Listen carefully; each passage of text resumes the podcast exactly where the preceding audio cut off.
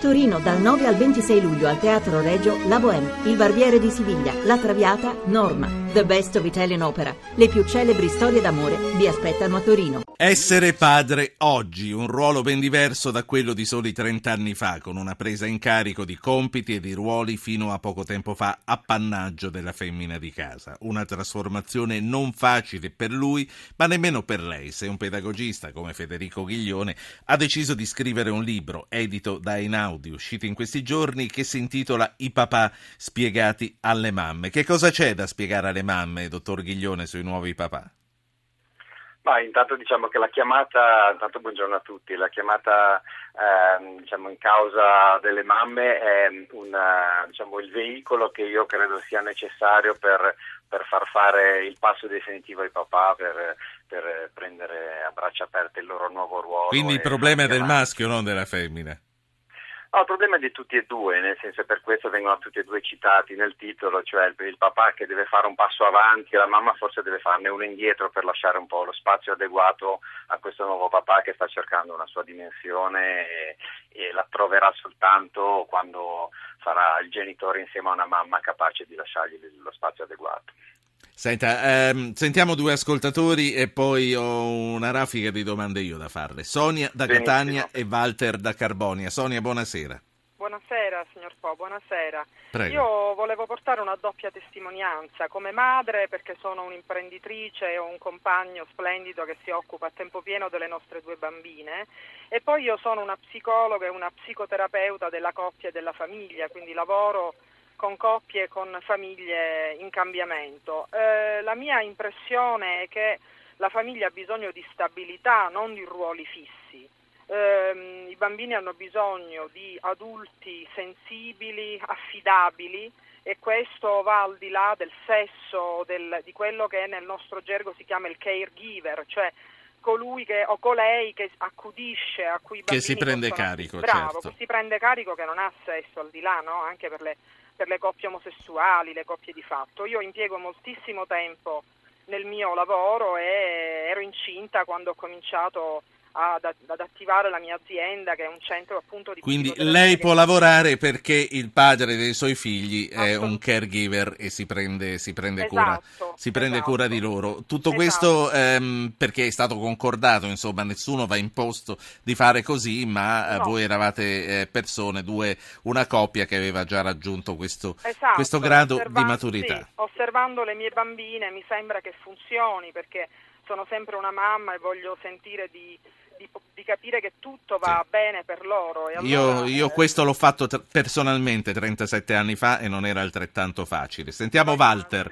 Grazie Sonia, sentiamo Walter da Carbonia. Walter, buonasera. Buonasera, il programma è stupendo. Ecco, volevo dire questo. Ehm, il, certo, bisognerebbe recuperare un po' in autorevolezza, penso, la figura del padre al giorno d'oggi. Qualcuno ha parlato di una di una società senza padre. Ripenso molto a quel libro bellissimo, penso sempre attuale, dell'arte di amare di Erich Fromm, dove si parla sì. della differenza tra l'amore materno e paterno, dove l'amore paterno viene visto come un qualcosa di condizionato, cioè il bambino sì. è chiamato diciamo, a questo... Ecco, signor Walter, per arrivare ai padri di oggi, a quelli che eh, cucinano per i bambini, a quelli che gli cambiano il pannolino, a quelli che se li mettono nello zaino e, e vanno in giro, insomma, quelli che spingono il passeggino, cosa che 40 anni fa un uomo, non, lei lo sa, lei ha, come me ha una certa età, un uomo non poteva nemmeno spingere la carrozzina senza essere guardato con sospetto, non troppo tempo fa. Lei come li vede questi papà che fanno la pappa e che cambiano il pannolino? Li vede ah, bene no, o no? Non, non ci vedo niente di, di strano. Lei lo farebbe, se suo figlio lo facesse glielo lascerebbe fare? Sì, sì, sì, certo. Grazie. Io penso, deve recuperare un po' l'autorevolezza, ecco, la figura del Ma padre. l'autorevolezza come la si recupera? Eh, portando i pantaloni o facendo il mammo? Mm, non lo so, ecco, in questo momento. Allora lo chiediamo a Ghiglione, come si recupera l'autorevolezza, dottor Ghiglione? Ma l'autorevolezza non è che uno eh, deve recuperarla, il papà ha di un tempo aveva, era un padre autoritario, diciamo che proveniamo da, da, una cultura dove al papà veniva di default dato un ruolo autoritario. Adesso il papà che è sceso un po' dal piedistallo eh, deve avvicinarsi a tutti gli atteggiamenti di cura e di sensibilità, come ha detto la collega di Catania, quindi prendersi cura del bambino al di là del suo, del suo essere maschio o, o femmina e ehm, senza però, eh, come diceva lei, sfociare nel mammo oppure sfociare ecco. in, una, in, un ruolo che gli fa per esempio, eh, per il, papà, il, papà, che si fa chiamare per nome dal figlio e non si fa chiamare papà, il papà che si vanta di essere amico del figlio, è un buon papà, è un papà autorevole.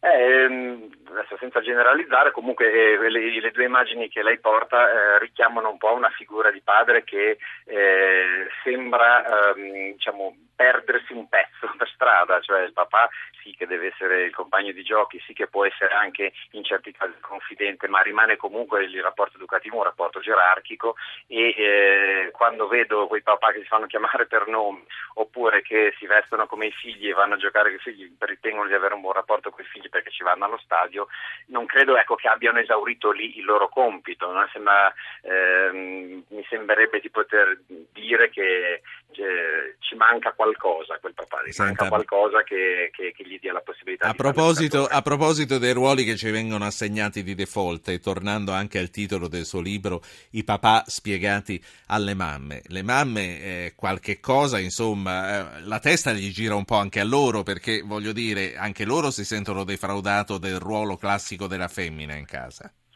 ma in effetti noi abbiamo ancora in testa i modelli, i modelli, i modelli familiari, genitoriali dei nostri nonni, dei nostri genitori che assegnavano i ruoli ben definiti. Adesso che, come diceva la collega, questi ruoli sono un po' interscambiabili, sono un po' discussi all'interno della coppia, potrebbe esserci un papà che non si ritrova ancora a suo agio in questo ruolo, ma anche una mamma, una mamma che per esempio eh, potrebbe vivere sensi di colpa o sensi di, di disagio a lasciare un bambino eh, per andare a lavorare. Quindi se è ben supportata da un papà che ehm, la rassicura sul fatto che il bimbo comunque rimarrà in, buone mani, ecco che questa mamma magari il mal di pancia mh, se lo fa un po' passare e, e, le cose Il tempo vola, però le voglio chiedere ancora, questa presa di coscienza attraversa tutte le classi sociali e culturali o eh, diciamo così è più proprio di classi più alte?